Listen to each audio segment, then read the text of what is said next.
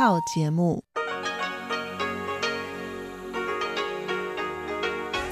ที่นี่สถานีวิทยุเรดิโอไต้หวันอินเตอร์เนชันแนล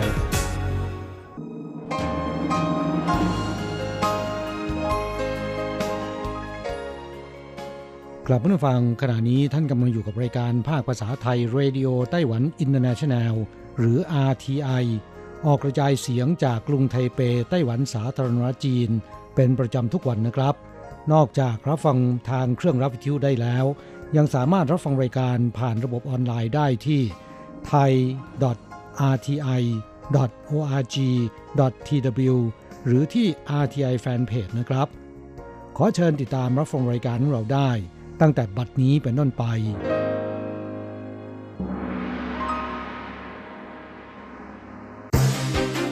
ลำดับแรก ขอเชิญติดตามรับฟัง ข่าวประจำวัน สวัสดีครับคุณผู้ฟังที่รักและเคารพทุกท่านครับ วันนี้ตรงกับวันพระหัสบดีที่ 5 ธันวาคมปีพุทธศักราช 2562 นะครับสำหรับข่าวประจำวันจาก RTI ในวันนี้ก็มีผมกฤษณัยสายประพาสเป็นผู้รายงานนะครับ เราก็มาเริ่มต้นกันที่ข่าวคราวเกี่ยวกับ กรณี 8 สาวไต้หวัน ถูกบังคับบริการทางเพศในออสเตรเลียครับครับสาภาพแรงงานออสเตรเลียหรือ United Workers Union นะครับได้ประกาศรายงานฉบับหนึ่งระบุว่ามีนักท่องเที่ยวสาวชาวไต้หวัน 8 รายนะครับเดินทางไปทำงานในสวนผลไม้แห่งหนึ่งในออสเตรเลีย แต่กลับถูกเจ้าของสวนนั้นบังคับให้บริการทางเพศ มีฉะนั้นแล้ว ก็จะไม่จัดงานให้ทำให้เพียงพอกับค่าใช้จ่ายในการท่องเที่ยวในออสเตรเลียนะครับ ทั้งนี้นะครับนางโอเจียงอันนะครับโฆษกกระทรวงการต่างประเทศของไต้หวันสาธารณจีน ก็ได้ระบุครับว่า จากการตรวจสอบของกระทรวงต่างประเทศไต้หวันนั้นพบว่าเหตุดังกล่าวนั้นเกิดขึ้นเมื่อปี 2018 และมีการเผยแพร่ทางรายงานของมหาวิทยาลัยแห่งหนึ่งในประเทศออสเตรเลียครับ โดยได้กลายเป็นประเด็นที่ได้รับความสนใจเป็นอย่างยิ่งในช่วงนี้นะครับ แต่ขณะเกิดเหตุนะครับเจ้าทุกนั้นมิได้แจ้งให้สำนักงานไต้หวันประจำออสเตรเลีย หรือกระทรวงการต่างประเทศไต้หวันรับทราบ แล้วก็ได้เดินทางออกจากออสเตรเลียมาแล้วอย่างไรก็ดีนะครับ กระทรวงการต่างประเทศไต้หวันนั้นได้แสดงความวิตกกังวลต่อเหตุการณ์ดังกล่าว ต่อทางฝ่ายของออสเตรเลียแล้วครับ ครับนางโอนั้นได้ระบุเกี่ยวกับเรื่องนี้นะครับ โดยบอกครับบอกว่า 重要的是，我们必须要提醒国人哦，在澳洲打工度假的时候，一定要做好自我的一个保护的一个措施，而且ที่สำคัญยิ่งกว่านี้ก็คือ เราก็ต้องขอเตือนประชาชนว่า การไปทำงานและท่องเที่ยวที่ออสเตรเลียหรือ working holiday นะครับ จะต้องให้ความสนใจระมัดระวังความปลอดภัยส่วนตนด้วย แล้วก็เสริมความระมัดระวังให้มากยิ่งขึ้น หากเกิดเหตุการณ์ในลักษณะดังกล่าวขึ้นแล้วเนี่ยก็จะต้องติดต่อแล้วก็แจ้งให้สำนักงานตัวแทนของไต้หวันประจำออสเตรเลียได้รับทราบ หรือกระทรวงการต่างประเทศก็ได้นะครับครับหนังสือพิมพ์ Daily Mail ในอังกฤษนั้นรายงานครับว่าสาวไต้หวัน 8 รายดังกล่าวนั้น ได้รับการตรวจลงตรา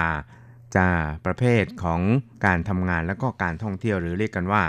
วีซ่า Working Holiday รหัส 457 ถูกบังคับให้บริการทางเพศเพื่อแลกกับโอกาสในการทำงานมากขึ้น เพื่อนำไปเป็นค่าใช้จ่าย ทั้งค่าอินเทอร์เน็ต ค่ารถเช่าแล้วก็ค่าเช่าบ้าน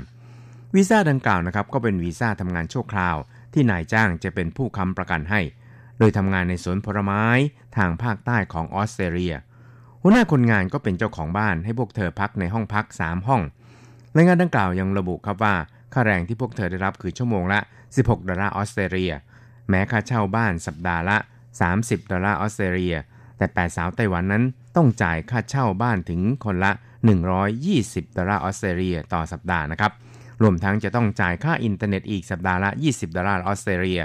แล้วก็ยังมีค่าเช่ารถอีกถึง 25 ดอลลาร์ออสเตรเลียด้วยนะครับ ทั้งนี้เนี่ยเพื่อหารายได้ให้เพียงพอกับค่าใช้จ่าย จึงถูกหัวหน้าคนงานบังคับให้ต้องบริการทางเพศ จึงจะได้ทำโอทีนานถึง 6 เดือนทีเดียวครับ ครับอีกข่าวหนึ่งครับเราไปดูข่าวเกี่ยวกับรัฐสภายุโรป ผ่าน 2 ยติที่เป็นมิตรต่อไต้หวันนะครับ ครับคณะกรรมาการต่างประเทศรัฐสภาของยุโรปนั้นได้มีมติรับรองกฎหมาย 2 ฉบับ ที่เป็นมิตรต่อไต้หวันเมื่อวานนี้ โดยในช่วงหลายปีที่ผ่านมานะครับจีนนั้นได้ผลักดันนโยบาย 1 แถบ 1 เส้น หรือ One Belt One Road ขยายอิทธิพลของตนไปยังภูมิภาคต่างๆ ทั่วโลกส่งผลกระทบต่อสังคมประชาธิปไตยโดยรวมนะครับทำให้การเมืองในยุโรปนั้นจับตามองกันเป็นพิเศษ ทั้งนี้นะครับคณะกรรมาการต่างประเทศของรัฐสภายุโรป โดยสมาชิกฝ่ายเสรีและประชาธิปไตย ได้ร่วมกันจัดตั้งเป็นสหพันธ์พรรคฝ่ายเสรีประชาธิปไตย หรือ ALDE กลายเป็นกลุ่มพลังที่ 3 ในรัฐสภาของยุโรป มีนักการเมืองอุโสจำนวนไม่น้อย เข้าร่วมในสหพันธ์นี้นะครับ ไม่ว่าจะเป็นนายชาร์ลส์ไมเคิลประธานคณะกรรมการบริหาร EU แล้วก็ได้รับรองยติกระชับความร่วมมือยุโรป พื่อรับมือกับการเติบใหญ่ของจีนนะครับ ที่กรุงเอเธนส์เมื่อเดือนตุลาคมที่ผ่านมา โดยมีสาระเกี่ยวกับการแสดงความวิตกกังวล ต่อการเข้าแทรกแซงกิจการภายในไต้หวันของจีน กระทั่งต้องการล้มล้างระบอบประชาธิปไตยของไต้หวันด้วย กรรมธิการต่างประเทศรัฐสภายุโรปนั้นได้รับรองรายงาน นโยบายต่างประเทศและความมั่นคงร่วมกันหรือ CF CSP และนโยบายความมั่นคงและการป้องกันร่วมหรือ CSDP โดยรายงานทั้งสองฉบับนะครับ ได้ย้ำถึงความสำคัญของการกระชับความสัมพันธ์กับเอเชียตะวันออกและอาเซียน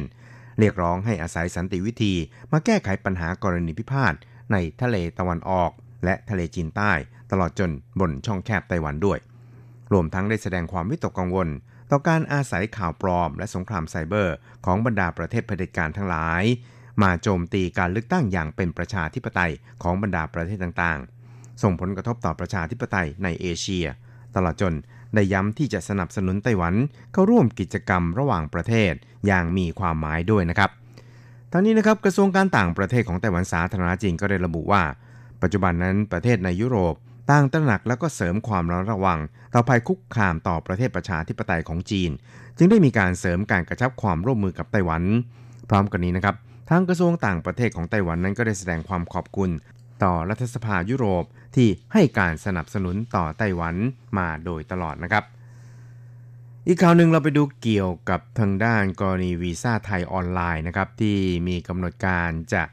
เริ่มใช้ตั้งแต่ 30 พฤศจิกายนที่ผ่านมานะครับ แต่ว่าก็เกิดกระแสการต่อต้านแล้วก็ไม่พอใจในไต้หวันค่อนข้างแรงพอสมควรนะครับ ครับสืบเนื่องจากกรณีที่สำนักงงานการค้าและเศรษฐกิจไทย ซึ่งมีสถานะเทียบเท่าสถานทูตไทยประจำไต้หวัน ได้เริ่มใช้ระบบการยื่นขอรับการตรวจลงตราหรือวีซ่า ในระบบออนไลน์ ตั้งแต่วันที่ 30 พฤศจิกายนที่ผ่านมา โดยผู้ยื่นขอนั้นจะต้องแนบสำเนาหลักฐานการเงิน สร้างความไม่พอใจให้แก่ชาวไต้หวัน และบริษัททัวร์ในไต้หวัน กระทั่งเมื่อวานนี้นะครับก็ยังมีข่าวลือว่าจะมีการยกเลิกการขอหลักฐานทางการเงินดังกล่าวยังก็ดีครับกระทรวงต่างประเทศไต้หวันก็ได้ยืนยันเมื่อค่ำวานนี้นะครับว่า ตอนนี้เอกสารหลักฐานต่างๆนั้นยังไม่มีการเปลี่ยนแปลงครับ นางโอเจียงอันโฆษกกระทรวงต่างประเทศของไต้หวันสาธารณจีนนั้น ก็ได้ระบุนะครับบอกว่า办事处呃另外表示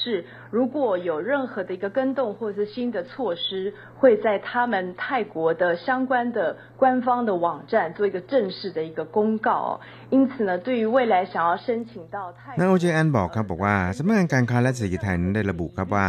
หากมีอะไรเปลี่ยนแปลงหรือมีมาตรการใหม่ๆเนี่ยก็จะมีการประกาศอย่างเป็นทางการผ่านเว็บไซต์ทางการของสำนักงาน และหากยังมีข้อสงสัยหรือว่าข้อคิดเห็นใด ๆ ก็ขอให้ติดต่อโดยตรงไปยังสำนักงานการค้า เพื่อสอบถามหรือแสดงความคิดเห็นที่เกี่ยวข้องนะครับ ทั้งนี้นะครับในตอนเที่ยงวันนี้นั้นสำนักงานการค้าและเศรษฐกิจไทยประจำกรุงไทเป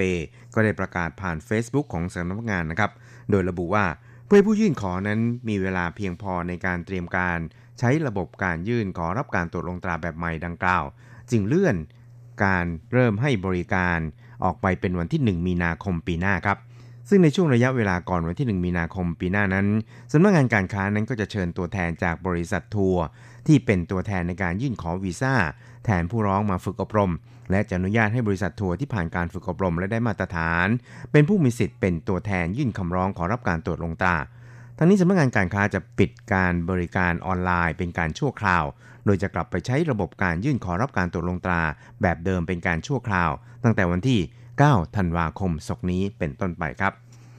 อีกข่าวหนึ่งเราไปดูข่าวเกี่ยวกับในการประชุมคณะรัฐมนตรีไต้หวันในวันนี้นะครับที่ประชุมได้อนุมัติ แผนจัดตั้งสถาบันวิจัยการออกแบบแห่งชาติ ที่เสนอโดยกระทรวงเศรษฐการ โดยจะมีการยกฐานะของศูนย์ออกแบบนวัตกรรมไต้หวัน ที่มีอยู่ในปัจจุบันเป็นสถาบันวิจัยการออกแบบไต้หวัน ซึ่งนายหลินฉวนหนิงรัฐมนตรีช่วยว่าการกระทรวงเศรษฐการไต้หวันก็บอกว่า ในแง่ของงบประมาณนั้นเมื่อยกฐานะแล้วเนี่ยก็จะมีงบประมาณเพิ่มขึ้นจากเดิม 424 ล้านเป็น 530 ล้านต่อปีนะครับ รายได้จากภาคเอกชนก็จะเพิ่มขึ้นจากเดิม 19%เป็น 30%นะครับสุดท้ายเราไปดูเกี่ยวกับไต้หวันสกัดเอดสำเร็จนะครับ ผู้ติดเชื้อลดลงต่อเนื่องเป็นปีที่ 2 และเป้าหมายต่อไปก็คือ 3 ไร้ กลุ่มอาสาสมัครนับร้อยในชุดเสื้อแดง ระดมพลหน้าพิพิธภัณฑ์สถานแห่งชาติกวังเก่ากู้กงกลางกรุงไทเป เพื่อปลุกผู้คนให้หันมาสนใจปัญหาโรคเอดส์ในไต้หวัน และให้ประชาคมโลกเล็งเห็นความพยายามในการป้องกันและรักษาโรคเอดส์ของไต้หวันเพื่อการรับกับวันเอดส์โลกวันที่ 1 ธันวาคมที่ผ่านมานะครับ เมื่อสัปดาห์ที่ผ่านมานั้น กระทรวงสาธารณสุขไต้หวันได้ระดมตัวแทนจาก NGO ในไต้หวัน และเถาจิงอิงโฆษกพิธีกรศิลปินชื่อดังในไต้หวัน ร่วมกันเปิดแถลงข่าว ประสานมือเอื้ออาทร สกัดโรคเอดส์ มุ่งสู่เป้าหมาย 3 ไร้ ไร้ติดเชื้อ ไร้ตาย แล้วก็ไร้การดูแคลน นายโจจื้อหาวอธิบดีกรมป้องกันโรคกระทรวงสาธารณสุขไต้หวันระบุว่าโรคเอดส์เป็นภัยคุกคามอย่างร้ายแรง ต่อสังคมและสุขภาพของประชาชน แต่ยังมีประชาชนอีกถึง 13%ที่ยังไม่รู้ว่าตัวเองติดเชื้อแล้ว เพราะฉะนั้นจึงต้องขอเรียกร้องให้ประชาชนนั้นกล้าที่จะะเผชิญกับความเป็นจริง รับการตรวจเชื้อนะครับ เขาบอกว่า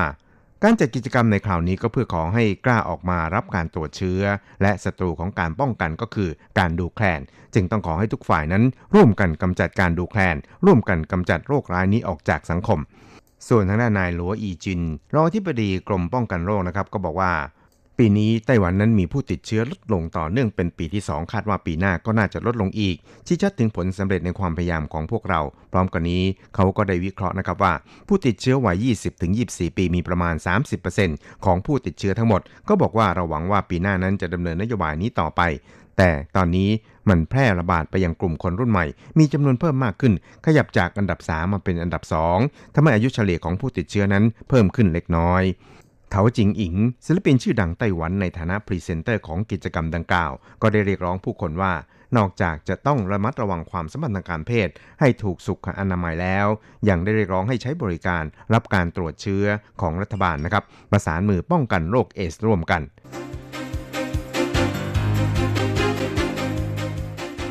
ต่อไปขอเชิญฟังข่าวต่างประเทศและข่าวจากเมืองไทยค่ะ สวัสดีค่ะ คุณผู้ฟังที่เคารพ ช่วงของข่าวต่างประเทศและข่าวในเมืองไทยรายงานโดยดิฉันการจยากริชยาคมค่ะ รัฐมนตรีต่างประเทศสหรัฐ ส่งสารแสดงความยินดีในโอกาสวันชาติไทย นายไมเคิลอาปอมเปโอ รัฐมนตรีว่าการกระทรวงการต่างประเทศสหรัฐอเมริกา ส่งสารแสดงความยินดีในโอกาสวันชาติไทย ระบุว่า ในนามของรัฐบาลสหรัฐอเมริกา ข้าพเจ้าขอส่งความปรารถนาดีมายังประชาชนชาวไทย เนื่องในโอกาสการเฉลิมฉลองวันชาติไทย ซึ่งตรงกับวันที่ 5 ธันวาคม เป็นเวลากว่า 200 ปีที่สหรัฐอเมริกาและประเทศไทย ได้เสริมสร้างสัมพันธไมตรี และจิตวิญญาณแห่งความร่วมมือระหว่างกันเรื่อยมา มิตรภาพของเรานั้นค้ำจุนภูมิภาคอินโดแปซิฟิกที่เสรีและเปิดกว้าง นอกจากนี้สายสัมพันธ์ทางธุรกิจอันยาวนานของสหรัฐอเมริกาและไทย ยังสร้างความมั่งคั่งและความคิดริเริ่มให้กับประชาชนของทั้งสองประเทศ ดังจะเห็นได้จากการประชุม Indo-Pacific Business Forum ที่กรุงเทพมหานคร ซึ่งประสบความสำเร็จอย่างงดงาม ในปีนี้ประเทศไทยได้มีบทบาทสำคัญในภูมิภาคในฐานะประธานสมาคมประชาชาติ แห่งเอเชียตะวันออกเฉียงใต้ ซึ่งสหรัฐอเมริกาขอแสดงความยินดีกับความสำเร็จของไทยมาณโอกาสนี้ด้วย เรายังยินดีกับประชาชนชาวไทย ในโอกาสที่ประเทศของท่านเดินหน้าสู่ความเป็นประชาธิปไตยไปอีกขั้นหนึ่ง หลังจากการเลือกตั้งในปีนี้ และหวังว่าจะยังคงเป็นเช่นนั้นต่อไป สหรัฐยังคงมุ่งสารสัมพันธ์ทางวัฒนธรรมและธุรกิจ ตลอดจนยกระดับความร่วมมือด้านความมั่นคงกับไทย และตั้งตารอที่จะสร้างความเป็นหุ้นส่วนระหว่างเราสองประเทศในโอกาสต่อไป สหรัฐอเมริกาขอแสดงความยินดีกับประชาชนชาวไทยในโอกาสวันชาติไทย และขออวยพรให้ท่านทั้งหลาย มีสันติภาพและความเจริญรุ่งเรืองมาณที่นี้ ต่อไปเป็นอัตราแลกเปลี่ยนประจำวันพฤหัสบดีที่ 5 ธันวาคม พุทธศักราช 2562 อ้างอิงจากธนาคารกรุงเทพสาขาไทเป โอนเงิน 10,000 บาทใช้เงินเหรียญไต้หวัน 1280 เหรียญ แลกซื้อเงินสด 10,000 บาทใช้เงินเหรียญไต้หวัน 1630 เหรียญ 1 ดอลลาร์สหรัฐใช้เงินเหรียญไต้หวัน 30.74 เหรียญแลกซื้อค่ะ คุณผู้ฟังคะนั่นเป็นช่วงของข่าวต่างประเทศและข่าวในเมืองไทย รายงานโดยดิฉันการจยากริชยาคมค่ะ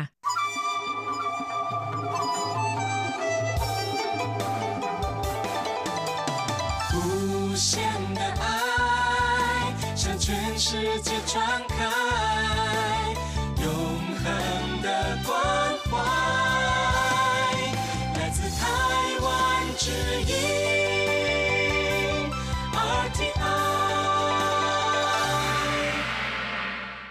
ครับคุณครับขณะนี้คุณกำลังติดตามรับฟังรายการภาคภาษาไทยจากสถานีวิทยุ RTI ซึ่งส่งกระจายเสียงจากกรุงไทเป ไต้หวันสาธารณรัฐจีนอยู่นะครับ และต่อไปนั้นขอเชิญคุณผู้ฟัง ติดตามรับฟังชีพประจรเศรษฐกิจ จากการจัดเสนอของกฤษณัยสายประพาส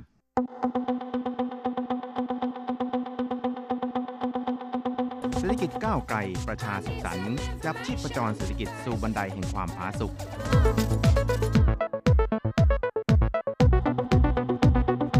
จับชีพจรเศรษฐกิจกับกฤษณัยสายประพาส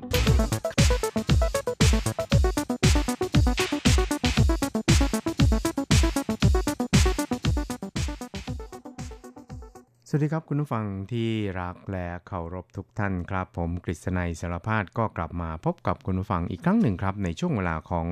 ชีพจรเศรษฐกิจนะครับ ก็พบกันเป็นประจำทุกสัปดาห์ ในค่ำวันพระหัสแล้วก็เช้าวันศุกร์3ครั้งด้วยกันครับ ก็จะนำเอาเรื่องราวความเคลื่อนไหวที่น่าสนใจทางด้านเศรษฐกิจในไต้หวันในช่วงที่ผ่านมา มาเล่าสู่ให้กับคุณผู้ฟังได้รับฟังกันนะครับ เรื่องแรกที่เราจะมาคุยกันนะครับ ก็เป็นเรื่องราวเกี่ยวกับการจัดตั้งฝ่ายเกษตรนะครับนะ สำนักงานตัวแทนของไต้หวันในสหรัฐอเมริกานะครับ ซึ่งก็ถือได้ว่าเป็นนิมิตหมายอันดีนะครับที่ไต้หวันกับสหรัฐนั้นจะกระชับความสัมพันธ์ทางด้านการเกษตรระหว่างกันนะครับ ซึ่งถึงแม้ว่าจะถูกโจมตีว่าเป็นการเรียนแบบนโยบายของผู้สมัครรับเลือกตั้งประธานาธิบดีของพรรคกุมินตั๋งที่บอกว่าจะให้สถานทูตหรือว่าให้สำนักงานตัวแทนของไต้หวันในประเทศต่างๆนั้น ขายก็สินค้าเกษตรนะครับหรือว่าขายผลไม้ให้กับประเทศที่ตนตั้งประจำการอยู่นะครับแต่ว่าในส่วนนี้เนี่ยนะครับนายเฉินจีจงประธานคณะกรรมการการเกษตร หรือรัฐมนตรีเกษตร ของไต้หวันสาธารณจีนนะครับ ก็ได้ระบุเขาบอกว่าจริงๆแล้ว เรื่องการจัดตั้งฝ่ายการเกษตร ในสำนักงานตัวแทนไต้หวันในสหรัฐอเมริกานี่นะครับมีการวางแผนการเนี่ยมานานกว่า 2 ปีแล้ว เพราะว่า ประเด็นดังกล่าวเนี่ยเป็นประเด็นที่เกี่ยวข้องกับความร่วมมือระหว่างไต้หวันกับสหรัฐอเมริกานะครับ เพราะฉะนั้นเนี่ยก็จะต้องผ่านการเจรจาแล้วก็ผ่านการทำความเข้าใจระหว่างไต้หวันกับสหรัฐอย่างเต็มที่เลยทีเดียวนะครับ เพราะฉะนั้นเนี่ยก็ไม่ได้มีการลอกเลียนแบบนโยบายของใครทั้งสิ้นนะครับ ซึ่งนายเฉินจีจงก็บอกว่าโครงการนี้เริ่มมาตั้งแต่ 2 ปีก่อนนะครับ เพราะว่าก็ ได้เห็นความสำคัญถึงการขยายตลาดส่งออกสินค้าเกษตรของไต้หวันเนี่ยอย่างมากเลยทีเดียวนะครับ ซึ่งคิดว่าการส่งออกสินค้าเกษตรเนี่ยเป็นเรื่องสำคัญมากทีเดียวครับ ที่จะเป็นการช่วยเหลือการพัฒนาการเกษตรของไต้หวันให้พัฒนาก้าวหน้าต่อไปได้นะครับ แล้วก็หลังจากที่มีการพูดคุยกับฝ่ายสหรัฐแล้วก็ฝ่ายสหรัฐก็ให้ความเห็นชอบเนี่ยนะครับ จึงได้มีการจัดตั้งขึ้น ซึ่งไม่ได้เกี่ยวอะไรกับการ เปิดนโยบายให้สำนักงงานตัวแทนไต้หวันในต่างประเทศ ขายสินค้าเกษตรของผู้สมัครรับเลือกตั้งของพรรคก๊กมินตั๋งแต่อย่างใดนะครับนายเฉินจีจงบอกว่า ภารกิจสำคัญของฝ่ายการเกษตรประจำสำนักงานตัวแทนไต้หวันในสหรัฐนี่นะครับ นอกจากจะ จำหน่ายสินค้าเกษตรหรือว่าผลไม้แล้วเนี่ยนะครับภารกิจที่สำคัญยิ่งกว่านี้ก็คือการกระชับความร่วมมือทางด้านการเกษตรระหว่างทั้งสองฝ่ายนะครับ ซึ่งคิดว่าการดำเนินการดังกล่าวเนี่ยนะครับมีความสำคัญเป็นอย่างยิ่งนะครับ เพราะว่าการร่วมมือทางด้านการเกษตรนั้น ก็ยังรวมไปจนถึงการป้องกันแล้วก็การรักษาโรคติดต่อของออพืชผักผลไม้แล้วก็ ปศุสัตว์อะไรต่างๆ เหล่านี้ด้วยนะครับ ซึ่งก็จะต้องมีการปรึกษาหารือกับฝ่ายสหรัฐอีกทีหนึ่งว่า จะมีการร่วมมือกันในระดับใดนะครับ ซึ่งในส่วนนี้เนี่ยไต้หวันเองนั้นก็พร้อมที่จะจำหน่ายสินค้าเกษตรนะครับ หรือผลไม้ให้กับสหรัฐนะครับ ในขณะที่ฝ่ายสหรัฐเองเนี่ยนะครับ ก็มีสินค้าเกษตรที่เป็นสินค้าพวกออร์แกนิกเนี่ยที่ต้องการจะส่งเข้ามาทำตลาดในไต้หวันเช่นเดียวกันนะครับ เพราะฉะนั้นเนี่ย ในประเด็นทั้ง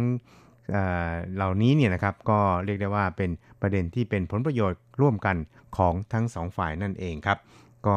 คงจะต้องมีการพูดคุยกันในประเด็นดังกล่าวต่อไปครับ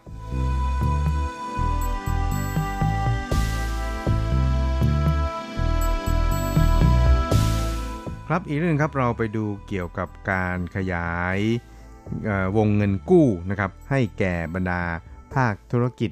ที่เรียกกันว่าภาคธุรกิจ SME นะครับ จากเดิมเนี่ยมีวงเงินเนี่ยนะครับอยู่เพียงแค่ประมาณ 20,000 ล้านเหรียญไต้หวันเท่านั้นเองครับ แต่ว่าหลังจากที่ทาง SME นะครับได้แสดงความคิดเห็นว่ามีความต้องการเงินทุนต่างๆเนี่ยครับแล้วก็ต้องการสินเชื่อเพิ่มมากขึ้นนะครับ เพราะนั้นเนี่ยท่านนายกรัฐมนตรีสู่เจินชางเนี่ยก็ได้ตกปากรับคำเลยทีเดียวนะครับว่าจะ เพิ่มวงเงินเหล่านี้เนี่ยครับเป็น1แสนล้านเหรียญไต้หวันเพื่อให้เป็นการส่งเสริมการลงทุนของบรรดาวิสาหกิจขนาดกลางและขนาดย่อมหรือว่า SME ในไต้หวันนะครับ ทั้งนี้นะครับนายกงหมิงซินในฐานะ รัฐมนตรีประจำสภาบริหารไต้หวันสาธารณจีนนะครับ ก็ได้ระบุเกี่ยวกับ การส่งเสริมการลงทุนของวิสาหกิจขนาดกลางและขนาดย่อมหรือว่า SME เนี่ยนะครับที่ในช่วงที่ผ่านมาเนี่ยมีการลงทุนที่ขยายตัวเติบใหญ่อย่างมากเลยทีเดียวนะครับ ซึ่งเดิมเนี่ยมีวงเงินลงทุนเนี่ยประมาณ 20,000 ล้านเหรียญไต้หวันนะครับ ตอนนี้เนี่ยก็มีวงเงินลงทุนเนี่ยขยายไปเป็นถึง 32,900 ล้านเหรียญไต้หวันแล้วนะครับ ซึ่งก็ทำให้ยอดวงเงินสินเชื่อเนี่ยนะครับไม่พอเพียงครับ ดังนั้นเนี่ยเขาจึงได้ รายงานให้กับท่านนายกซูเจินชางเนี่ยได้รับทราบนะครับ เพราะฉะนั้นเนี่ยหลังจากที่ท่านนายกเนี่ยได้สดับตับฟังแล้วก็ขยายวงเงินกู้เป็น1นึ่งแสนล้านเหรียญไต้หวันทันทีเลยทีเดียวครับ ซึ่งนายกงมินซินนั้นก็บอกว่า这种情况之下我们也跟院长报告了那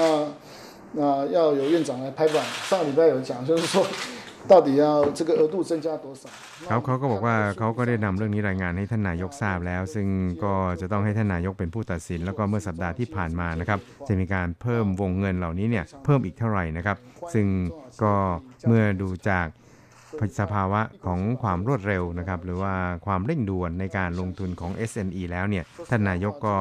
ตัดสินใจทันทีนะครับถ้าว่า การลงทุนของ SME เนี่ยมีความร้อนแรงขนาดนี้นะครับ เราก็ยินดีที่จะให้ SME เนี่ย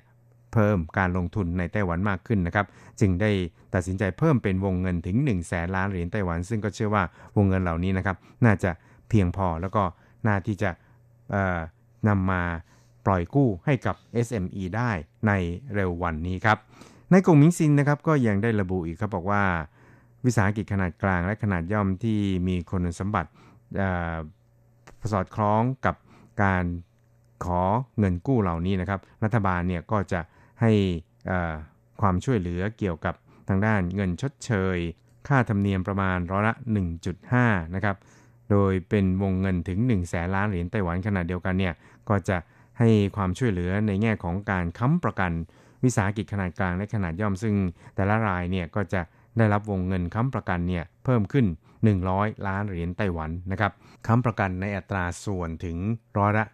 95 เลยทีเดียวครับ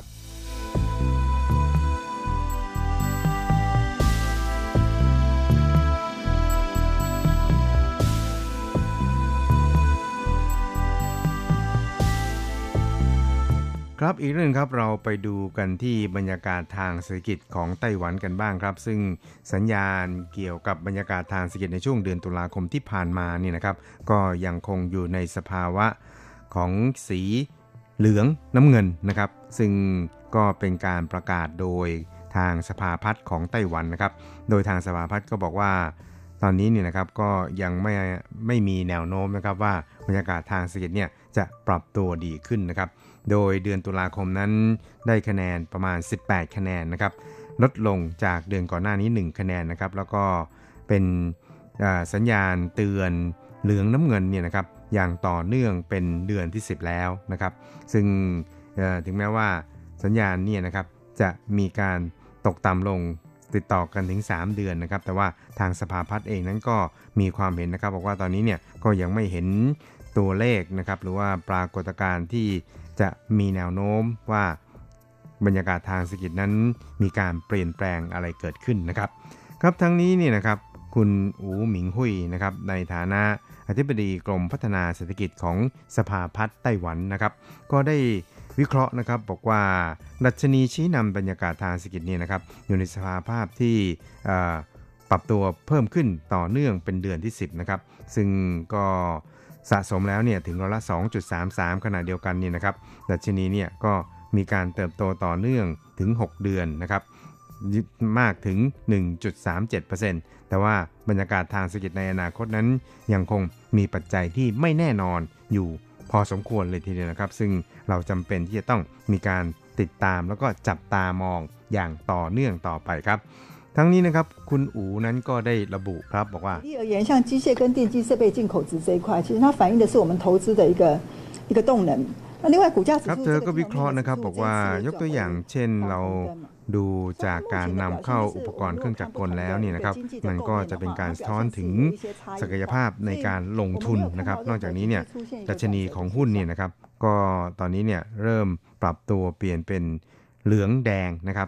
ซึ่งเมื่อนำมาประกอบการพิจารณาบรรยากาศทางเศรษฐกิจโดยรวมแล้ว เราก็ยังมองไม่เห็นนะครับว่ามันเริ่มดีขึ้นหรือไม่อย่างไรนะครับ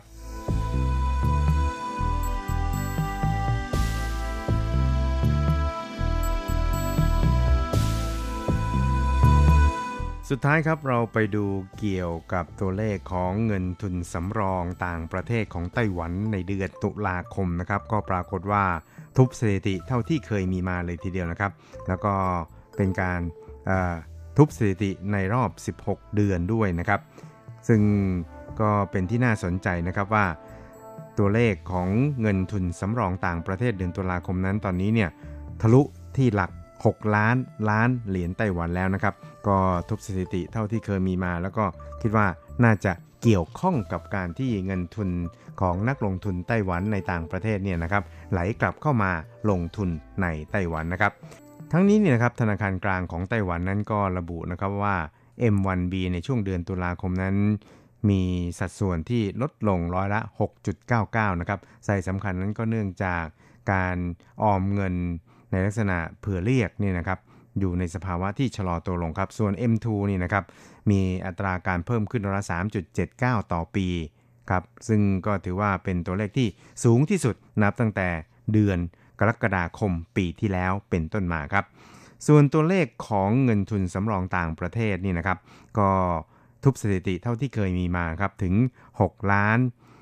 378,000 ล้านเหรียญไต้หวันนะครับ ก็เพิ่มขึ้นต่อปีเนี่ย 3.57%ครับซึ่งการเพิ่มขึ้นดังกล่าวนี่นะครับ ก็คาดว่าน่าจะมีส่วนเกี่ยวข้องกับการ ไหลกลับเข้ามาลงทุนในไต้หวันของบรรดานักลงทุนไต้หวันในต่างประเทศนะครับ ซึ่งทางธนาคารกลางของไต้หวันนั้นก็คงจะต้องจับตามองกันต่อไปนะครับ ประกอบกับปัจจัยที่มีความเป็นไปได้ที่ทำให้เงินทุนสำรองของไต้หวันพุ่งสูงขึ้นนั้นอาจจะเป็นเพราะว่าทั้งประชาชนทั่วไปนะครับ แล้วก็ภาคธุรกิจเองเนี่ยนะครับ ต่างก็พิจารณาถึงอัตราแลกเปลี่ยนด้วยนะครับว่า แต่อ่อนค่าหรือว่าแข็งค่าอย่างไร ซึ่งตอนนี้เนี่ยก็อยู่ในสภาวะที่ค่อนข้างมีเสถียรภาพพอสมควรนะครับ เพราะฉะนั้นเนี่ยก็เลยมีการแลกซื้อตุนเอาไว้นะครับ หรือแลกเก็บเอาไว้นั่นเองครับ เพราะว่าในช่วงที่ผ่านมานี่นะครับสงครามการค้าระหว่างจีนกับสหรัฐนั้น ก็ยังคงเป็นปัจจัยเสี่ยงที่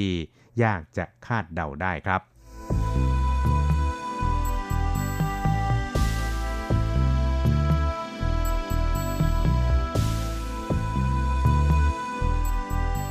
ครับคุณครับเวลาของชีพจรสกิจในวันนี้ก็หมดลงแต่เพียงเท่านี้นะครับ เราจะกลับมาพบกันใหม่ในสัปดาห์หน้า สวัสดีครับ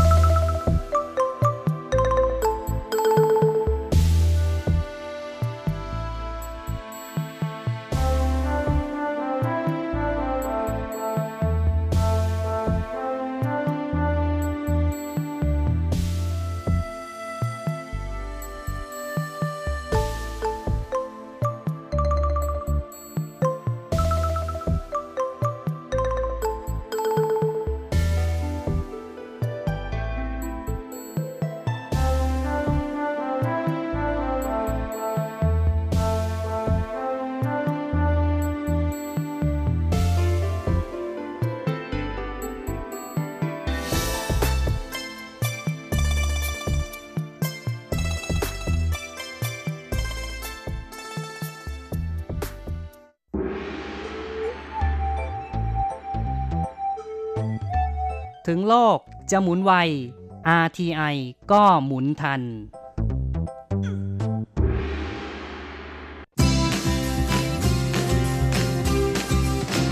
ข่าวเด็ดกีฬามัน รู้ลึกฉับไว ไม่ว่าที่ไหนในโลกกว้างกับทีระยางและเจาะลึกกีฬาโลก สวัสดีครับคุณผู้ฟังทุกท่านผมธีระ หยางพร้อมด้วยเจาะลึกกีฬาโลกประจำสัปดาห์นี้ก็กลับมาพบกับคุณผู้ฟังอีกแล้ว เช่นเคยเป็นประจำพร้อมข่าวกีฬาเด็ดๆ มันๆ จากทั่วโลก และสำหรับช่วงแรกของรายการวันนี้เราก็มาติดตามข่าวคราวในแวดวงกีฬาแบดมินตันกัน กับศึก Syed Modi International Badminton Championship 2019 ซึ่งเป็นทัวร์นาเมนต์ในระดับ HSBC BWF World Tour 300 ชิงรางวัลรวม 150,000 เหรียญสหรัฐ หรือประมาณ 4.5 ล้านบาท ที่แข่งขันกันที่เมืองลักขนาว ประเทศอินเดียในการแข่งขันรอบชิงชนะเลิศของประเภทเดี่ยวนั้นก็มีทั้งนักกีฬาจากไทยและไต้หวันนะหลุดเข้ามาถึงรอบชิงด้วย โดยในส่วนของประเภทชายเดี่ยวนั้นก็มีหวังจื่อเหวยนะนักกีฬาชายจากไต้หวัน ซึ่งปัจจุบันนั้นเป็นมวยอันดับ 22 ของโลกนะและเป็นมือวางอันดับ 8 ของรายการ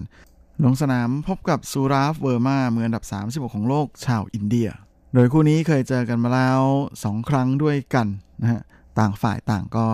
ผลัดกันชนะฝ่ายละครั้งเป็นการเจอกันครั้งที่ 3 โดยสำหรับหวังจื่อเวยนั้นช่วงนี้นะฮะก็กำลังอยู่ระหว่างรักษาการบาดเจ็บที่เอวอยู่นะฮะและในการแข่งขัน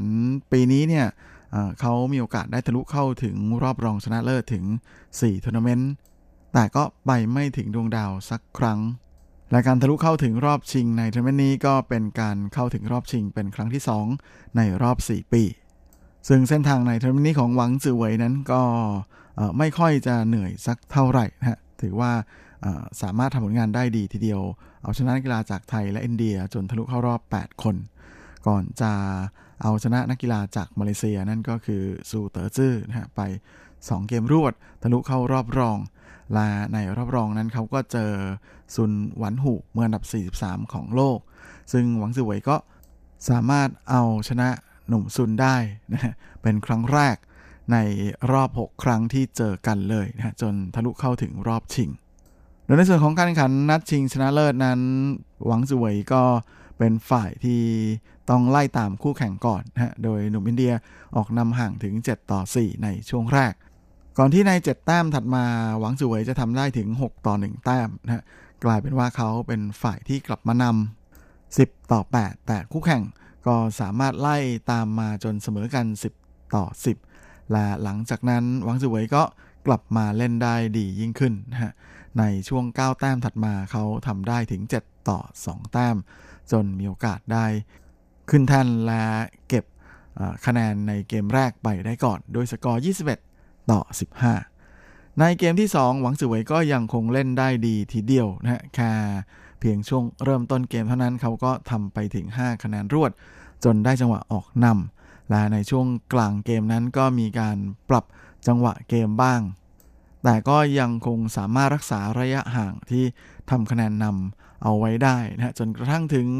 ตอนที่หวังสือไว้นำอยู่ 13 ต่อ 8 นั้นก็ปรากฏว่าโดนคู่แข่งทำไป 5 แต้มรวดเลย จนหนุ่มอินเดียไล่มาตีเสมอได้สำเร็จที่ 13 ต่อ 13 จากนั้นก็เป็นการเล่นที่ค่อนข้างคู่ขี้แล้วก็สูสีแบบไล่หนีกันไม่ออกเลยนะจนมาเสมอกันอีกครั้ง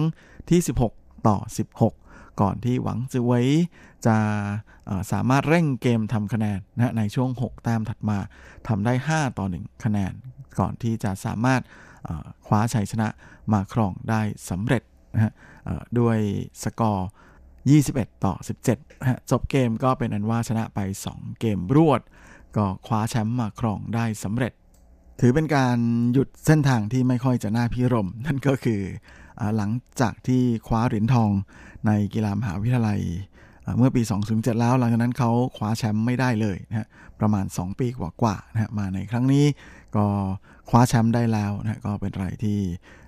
น่ายินดีสำหรับเจ้าตัวไม่น้อยเลยทีเดียว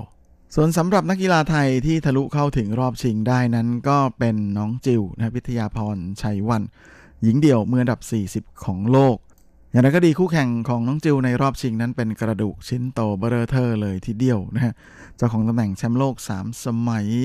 คาโรลินามารินนะฮะมืออันดับ 18 ของโลกจากสเปน แล้วก็เป็นอันดับ 4 ของรายการนะโดยมารินนั้นก็เคยเป็นมืออันดับหนึ่งของโลกด้วย โดยหลังจากที่เธอพักรักษาตัวจากการบาดเจ็บที่หัวเข่านะก็รู้สึกว่าเธอจะกลับค่อยๆ กลับมาสู่เส้นทางของการขึ้น แย่งอันดับหนึ่งของโลกอีกครั้งหนึ่งนะฮะเพราะว่าช่วงหลังมานี้คว้าแชมป์หลายรายการไม่น้อยเลยทีเดียว และในทัวร์นาเมนต์นี้ก็ยังคงเป็นฝ่ายของมารินที่เล่นได้ดีกว่านะฮะและเป็นฝ่ายคุมจังหวะเกมเอาไว้ได้ทั้งหมดเลย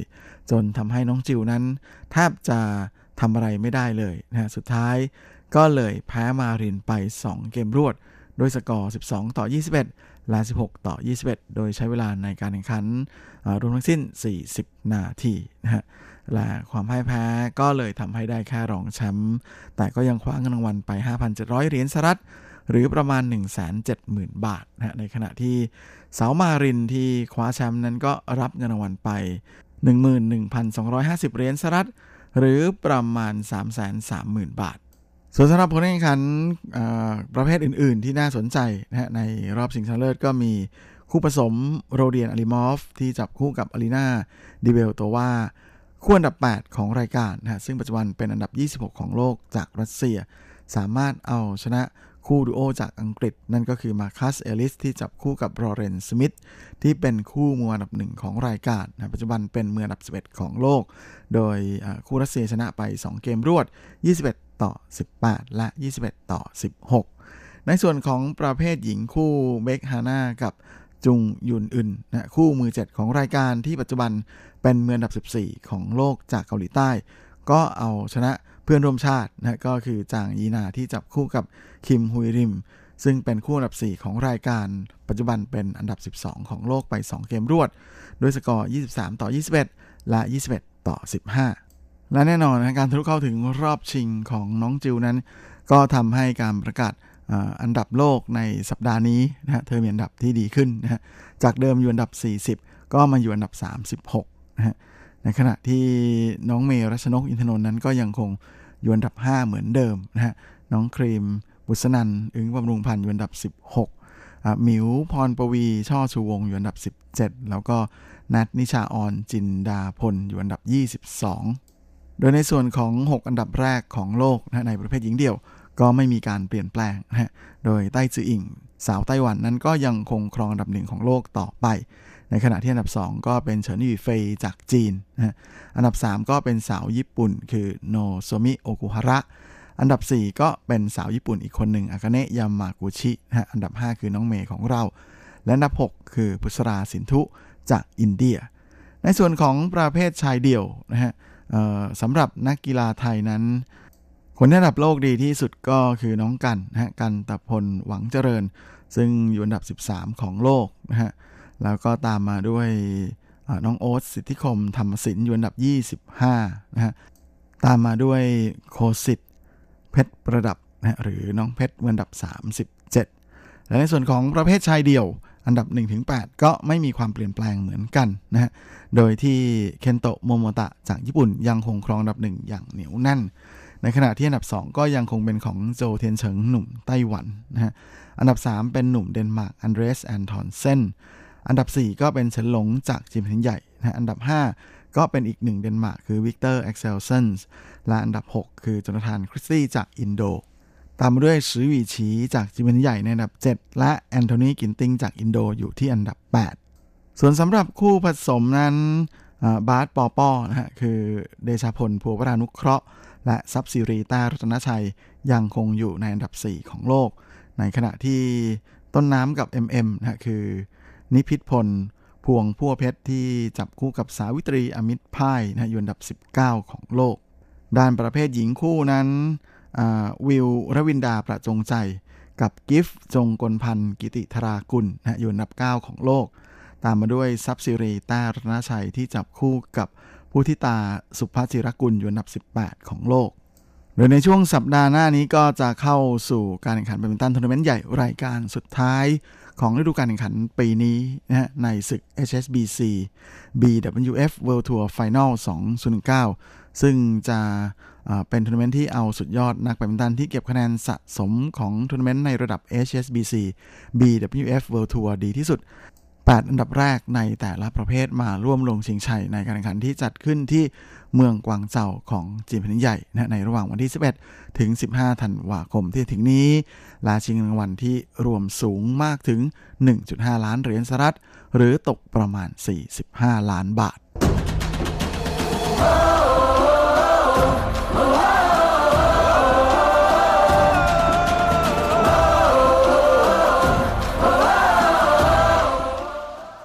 และสำหรับช่วงท้ายของรายการวันนี้ก็มาติดตามข่าวคราวการแข่งขันกีฬาเทนนิสกันนะกับการแข่งขันอรอบคุริฟายนะหรือรอบคัดเลือกของศึกแกรนด์สแลมแรกแห่งปีอย่างออสเตรเลียนโอเพน2010 ซึ่งจัดขึ้นที่เมืองจูไห่ของเจียนแผ่นใหญ่ ซึ่งเริ่มต้นกันตั้งแต่เมื่อกลางสัปดาห์นี้เองโดยในส่วนของการขันประเภทเดี่ยวก็มีนักกีฬาจากไต้หวันลงแข่ง 4 คนด้วยกันนะ เป็นชายและหญิงอย่างละสอง ก็คือหนุ่มเจสัน หรือจวงจีเซิงแล้วก็มีเสี่ยวพังหรือหยางจงฮวานะโดยคู่นี้ก็มีโอกาสสูงทีเดียวที่จะมาเจอกันในรอบ 8 คนสุดท้าย ในขณะที่ฝ่ายหญิงนั้นก็มีหลี่หย่าเชวียนนะที่เป็นวันดับ 3 แล้วก็จางไข่เจินที่ผ่านจากรอบคัดเลือกเข้ามานะโดย จางไข่เจินและหลี่หย่าเชวียนรวมถึงหยางจงฮวานั้น ก็จะมีการลงแข่งในประเภทคู่ด้วย โดยในส่วนของหยางจงฮวาเขาจับคู่กับผงเสียนอินนะเป็นคู่ชายคู่เดียวเลยนะที่ลงแข่ง แล้วก็ดีน่าเสียดายที่พวกเขาต้องพ่ายแพ้ต่อคู่ดูโอจากญี่ปุ่นไป 2 เซตรวดนะโดยสกอร์ 3 ต่อ 6 และ 4 ต่อ 6 ในส่วนของฝ่ายหญิงที่ลงแข่งนะฮะ ก็มีลิยาเซวนที่จับคู่กับหูฟังเสียน ก็ลงสนามก่อนเลยนะฮะโดยทั้งคู่นั้นเจอกับสองสาวจากเมืองจีนก็คือซุนจือเย่ที่จับคู่กับซุนซุยหลิว ซึ่งก็เป็นสองสาวไต้หวันที่คว้าเซตแรกมาได้ก่อนด้วยสกอร์ 6 ต่อ 2 ก่อนที่จะเสียเซตที่ 2 ไปด้วยสกอร์ 2 ต่อ 6 นะฮะจากนั้นในช่วง super tiebreak ก็เป็นฝ่ายที่ออกนำห่างถึง 5-0นะก่อนที่สุดท้ายจะเก็บเซตนี้ไปได้ด้วยสกอร์ 10 ต่อ 5 ทะลุเข้าสู่รอบต่อไปนอกจากนี้ในประเภทหญิงคู่ก็ยังมีอีกหนึ่งคู่จากไต้หวันก็คือสองสาวเฉินเพ่ยเชียนที่จับคู่กับเซี่ยหยู่เจี๋ยเป็นคู่อันดับ 4 ของรายการ แล้วก็ยังมีคู่ของจางไข่เจินที่จับคู่กับสุยจิ้งเหวินส่วนสำหรับประเภทหญิงเดี่ยวนะจางไข่เจินนั้นก็ลงสนามพบกับสาวจีนซุนจือเย่ แล้วก็เป็นฝากของจางไข่เจินนะที่ออกแรงเหนื่อยไม่น้อยกว่าที่จะเสียนชนะคู่แข่งมาได้ 2 ต่อ 1 เซตโดยสกอร์ 4 ต่อ 6 6 ต่อ 4 และ 6 ต่อ 0 ทะลุเข้าสู่รอบ 8 คนสุดท้ายต่อไป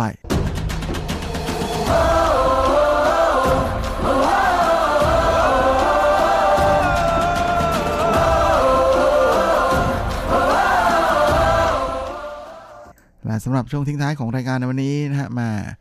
สำหรับคอกีฬาชาวไทย ช่วงนี้ก็คงกำลังลุ้นกันอยู่ กับการแข่งขันกีฬาซีเกมนะฮะที่กำลัง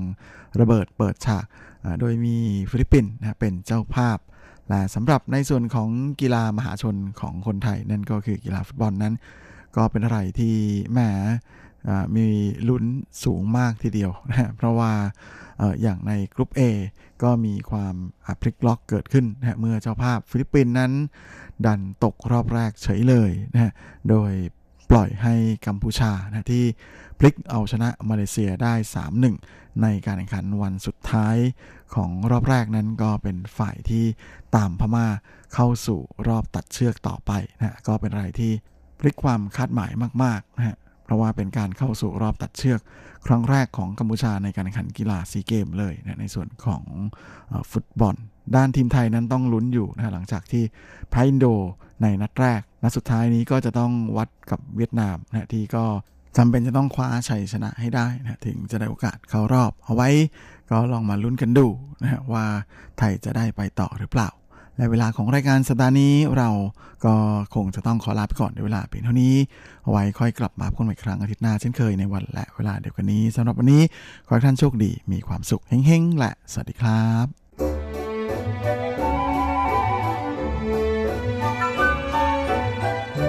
ไม่ว่าคุณจะชอบทาน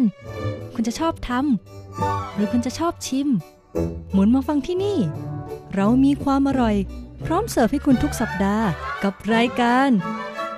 เลาะรั้วครัวไต้หวันดำเนินรายการโดยดีเจยุ้ยมณพรชัยวุฒิ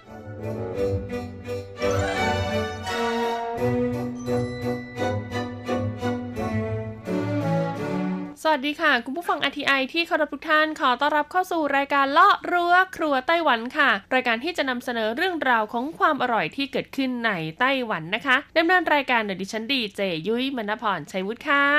สำหรับเรื่องราวของเราในสัปดาห์นี้ค่ะ ก็ยังอยู่ในซีรีส์ที่เกี่ยวข้องกับ夜市นะคะ หรือว่าตลาดกลางคืน night market ในไต้หวันนั่นเองนะคะต้องบอกเลยว่า night market เนี่ยถือเป็นอีกหนึ่งสีสันนะคะ ของการท่องเที่ยวในไต้หวันค่ะ แล้วก็เป็นแหล่งรวบรวมเรื่องราวที่เกี่ยวข้องกับวัฒนธรรมอาหารการกินต่างๆ ไว้อย่างมากมายเลยทีเดียวนะคะ โดยก่อนหน้านี้ค่ะเราเริ่มต้นซีรีส์กันด้วยตลาดกลางคืนที่กรุงไทเป ตามมาด้วยที่นครนิวไทเปนะคะ แล้วก็ขึ้นไปกันที่เมืองจีหลงค่ะ แล้ววันนี้ค่ะเราก็จะมากันที่ตลาดกลางคืน นครเทาหยวน ซึ่งนครเทาหยวนเนี่ยมีพื้นที่ค่อนข้างกว้างเลยทีเดียวนะคะ ดังนั้นตลาดกลางคืนเนี่ยก็มีจำนวนมากเลยค่ะ มากกว่า 10 แห่งด้วยกัน แต่ว่าบางแห่งเนี่ยไม่ได้เปิดทุกวันนะ ก็คืออาจจะเปิดแบบว่าทุกวันจันทร์วันอังคาร หรือว่าเปิดแค่เสาร์อาทิตย์ หรือว่าเปิดแบบวันเว้นวันอะไรแบบนี้นะคะ ต้องใช้คำว่ามาในสไตล์ตลาดนัดมากกว่า แต่ถ้าเป็นตลาดกลางคืนเพื่อการท่องเที่ยวที่เปิดทุกวันนะคะ นักท่องเที่ยวหรือว่าคนในท้องถิ่นเนี่ยสามารถไปได้ เขามีอยู่ทั้งหมด 3 ตลาดด้วยกันค่ะ ตลาดแรกนะคะก็คือเทาหยวนกวางกวางเยซือนั่นเองค่ะ อยู่ที่เทาหยวนชีเป่ยผูลู่นะคะ เปิดทุกวันเลยนะ ต่อมาตลาดที่ 2 ก็คือจงลี่กวางกวางเย่ซื่อค่ะ อยู่ในเขตจงลี่นะคะ บนถนนซินหมิงลู่ค่ะ และตลาดกลางคืนแห่งที่ 3 ของนครเทาหยวนนะคะ ที่เปิดให้บริการทุกวันก็คือจงหยวนเย่ซื่อค่ะ อยู่ใกล้กับมหาวิทยาลัยจงหยวนต้าเฉวยนะคะ ในเขตจงลี่ค่ะ บนถนนนะคะซื้อเฉียนลู่หรือว่ายื่อซินลู่ก็ได้นะคุณผู้ฟังสามารถเข้าได้ทั้ง 2 ถนนก็จะไปชนกับตลาดจงหยวนเย่ซื่อนั่นเองค่ะ 3 ตลาดนี้สามารถเดินทางไปซื้อของช้อปปิ้งนะคะหรือว่าไปชิมของอร่อยๆ ได้ทุกวันเลยทีเดียวละค่ะ ดังนั้นในสัปดาห์นี้เรามาดูกันดีกว่านะคะ ว่าทั้ง 3 ตลาดนี้มีเมนูเด็ด เมนูดัง เมนูแนะนำอะไรกันบ้างที่เราไปเยือนแล้วต้องไปรับประทานให้ได้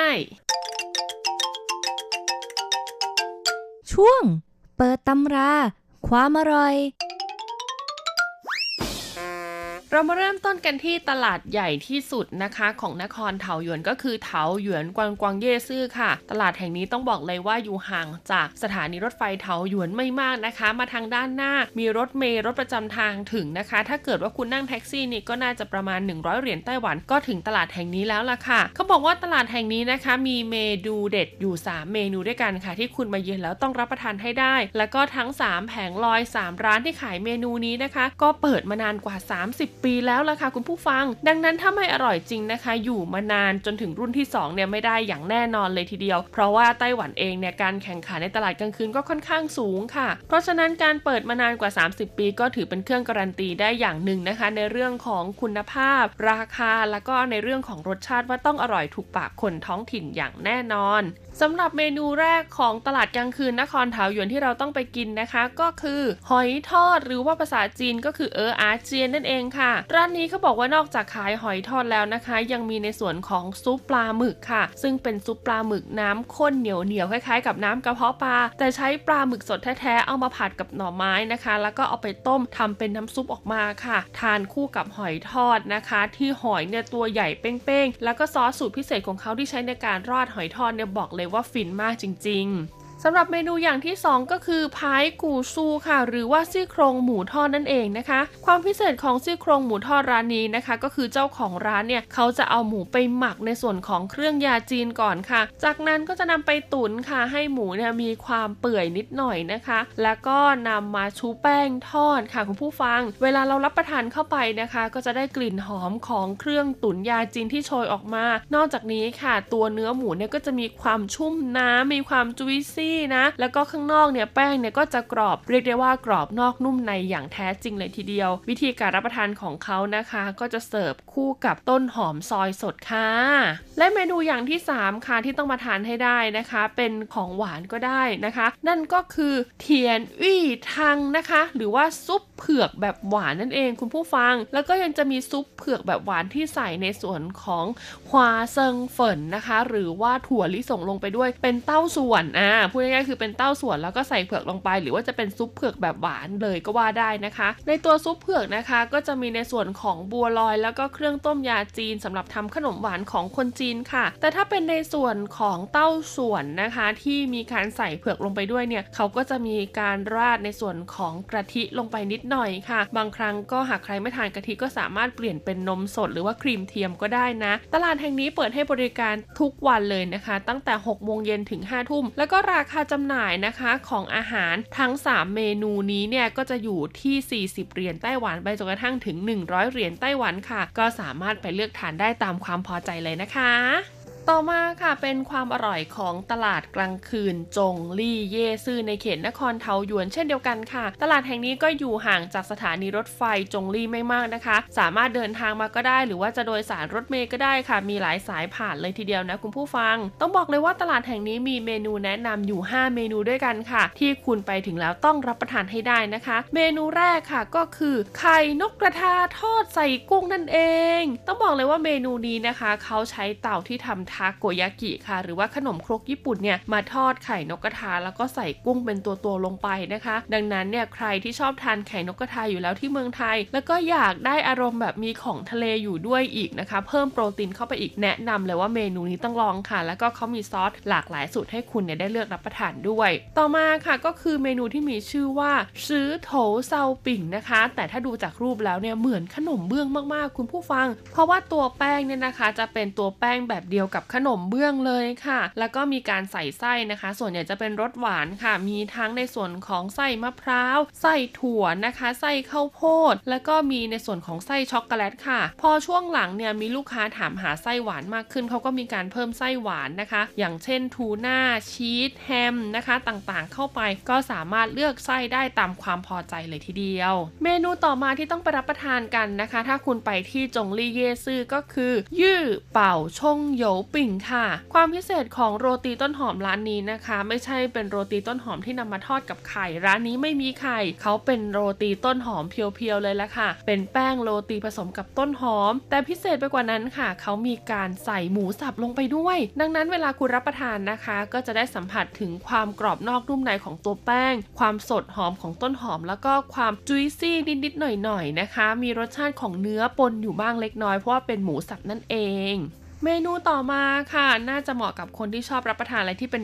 น้ำๆกันบ้างนะคะ กับ 米粉 ค่ะฮาวเซียนอู米粉湯 นั่นเองค่ะ ต้องบอกเลยว่าร้านนี้เนี่ยมีสาขาอยู่ทั่วเลยนะในเขตของนครเถาหยวนนะคะ แต่ว่าที่ตลาดจงลี่ 夜市 เนี่ยถือว่าเป็นสาขาแรกค่ะ米粉湯 เนี่ยจะเป็นเส้น 米粉 ในสไตล์ของไต้หวันนะคะ เป็นลูกครึ่งนะระหว่างขนมจีนกับเส้นเล็กบ้านเราผสมรวมกันค่ะ texture ของเขานะคะ ก็จะมีความแข็งแข็งกรึบกรึบๆนิดหน่อยนะ พอเวลาเอาไปต้มกับน้ำซุปเนี่ยมันก็จะดูดเอาความหอม ความหวานของน้ำซุปเข้าไปค่ะทำให้ตัวเส้นเนี่ยมีรสชาติมากยิ่งขึ้น ปกติแล้วนะคะ คนไต้หวันเนี่ยจะรับประทานหมี่เฟินทางกับในส่วนของเครื่องเคียงต่างๆ ค่ะ อย่างเช่น พวกเครื่องในลวกนะคะ เต้าหู้ ผักลวกนะคะ หรือว่าจะเป็นหัวไชเท้าลวกแล้วก็ราดซอสสูตรพิเศษของเขา เพราะว่าตัวหมี่เฟินทางเนี่ยจะรสชาติค่อนข้างจืดเหมือนข้าวต้มคุณผู้ฟัง ดังนั้นเนี่ยก็ต้องทานกับกับกับแกล้มหรือว่าของแกล้มที่มีรสชาติเข้มข้นนิดนึง แล้วก็เมนูสุดท้ายค่ะ ก็คือร้านขายเต้าฮวยนั่นเองค่ะ กับร้านที่มีชื่อว่าเวิน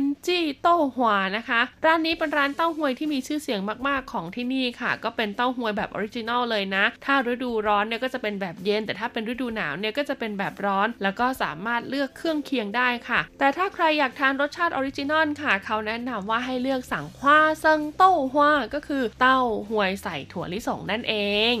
และตลาดสุดท้ายค่ะของนครเถาหยวนที่เปิดให้บริการทุกวันนะคะ แล้วก็มีของอร่อยมากมายที่รอคุณไปปะอยู่นะ ก็คือจงเหวียนเย่ซื่อค่ะ อยู่ห่างจากสถานีรถไฟจงลี่ไม่มากนะคะ ใช้เวลาเดินประมาณ 10 นาทีเท่านั้นเอง หรือใครที่ขี้เกียจเดินนะคะ จะเดินขึ้นรถเมล์หรือว่าจะขึ้นรถแท็กซี่มาก็ได้ค่ะ ก็น่าจะมิเตอร์ขึ้นประมาณไม่เกิน 20 เหรียญไต้หวันก็น่าจะถึงเป้าหมายนั่นก็คือตลาดจงหยวนแล้วนะคะสำหรับตลาดแห่งนี้ค่ะเขามีเมนูแนะนำนะคะ ว่าไปถึงแล้วต้องทานให้ได้ 6 เมนูด้วยกันค่ะ และที่สำคัญนะคะ ตลาดแห่งนี้เนี่ยจะมีเมนูที่มีความเกี่ยวข้องกับชาวต่างชาติอยู่เยอะ เพราะว่ามหาวิทยาลัยจงหยวนเนี่ยเป็นมหาวิทยาลัยเอกชนเก่าแก่ค่ะ และก็มีโบสถ์คริสตจักรเนี่ยอยู่ภายในมหาวิทยาลัยด้วยนะคะ ดังนั้นเนี่ยผู้ตั้งถิ่นฐานชาวต่างชาติที่มาอาศัยอยู่ในเขตนครเถาหยวนจงลี่เนี่ยก็จะเดินทางมาที่โบสถ์นี้กันเยอะค่ะ แล้วก็บางคนเนี่ยมีหัวการค้าไงก็นำเอาอาหารท้องถิ่นของตัวเองเนี่ยมาเปิดแผงลอยขายอยู่ในตลาดแห่งนี้